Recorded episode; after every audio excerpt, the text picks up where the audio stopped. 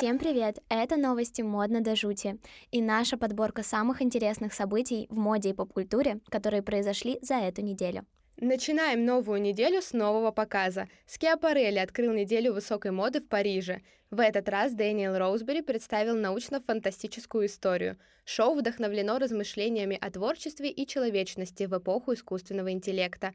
Дизайнер поделился, что видел в интернете сгенерированные образы его работ с подписями «Кто делает это лучше?».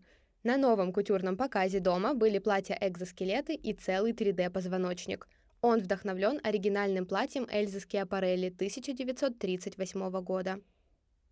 Некоторые модели были в образах инопланетян Гигера из серии фильмов «Чужие». Одно из самых сложных платьев в коллекции под названием «The Mother» расшито материнскими платами и микрочипами 20-летней давности. Если приглядеться, можно разглядеть детали кнопочных телефонов, SD-дисков, проводов и калькуляторов. Из таких же девайсов был создан и аксессуар в виде ребенка-робота – Модель аккуратно несла техно-малыша на своих руках. Ну, пока Росбери смотрит в будущее, Джон Гальянов вдохновляется прошлым веком. Мезон Маржела показал первую кутюрную коллекцию за два года.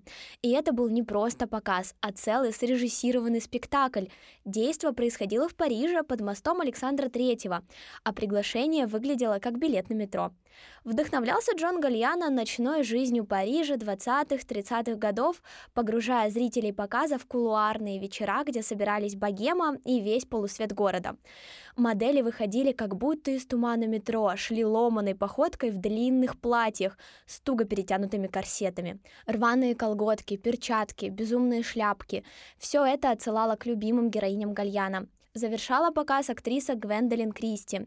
Ее вы можете знать по игре в сериале «Венсдей» и в «Игре престолов». Образ был завораживающим. Белое, прозрачное, сверху платье и фарфоровая, даже глазурная кожа. Но все же титул самого нашумевшего мероприятия забрало другое шоу.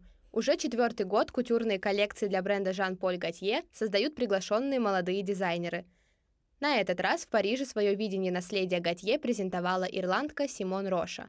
Она объединила привычные для бренда силуэты и историю. Например, металлические розы и шипы на платьях – это отсылка к самому Жан-Полю. Он часто дарил розы своим моделям после показов. Роша сохранила и узнаваемые элементы бренда – тельняшки с атласными лентами и матроски с бантами. В соцсетях люди умиляются радостной реакцией основателя бренда. Но звездой мероприятия стала Кайли Дженнер в неожиданно легком образе – в интернете обсуждают преображение бизнес-вумен после начала отношений с Тимоти Шаломы. Ее выходы стали более нежными, и макияж и прически более естественными. Ну, без драмы на этой неделе тоже не обошлось. 23 января в Нью-Йорке прошла забастовка работников издательства «Конде Наст». Сотрудники 12 журналов, в том числе Vogue, Glamour и Vanity Fair, вышли на улицы с призывом отменить решение о сокращении части сотрудников, состоящих в профсоюзе.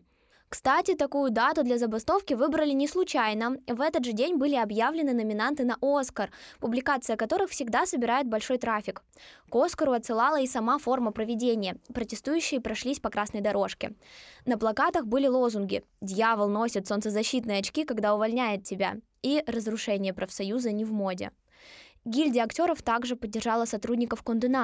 Как пишет журнал Variety, актриса Энн Хэтуэй ушла со съемок журнала Vanity Fair, как только узнала об бастующих. По словам источника Variety, команда не успела сделать ни одного кадра.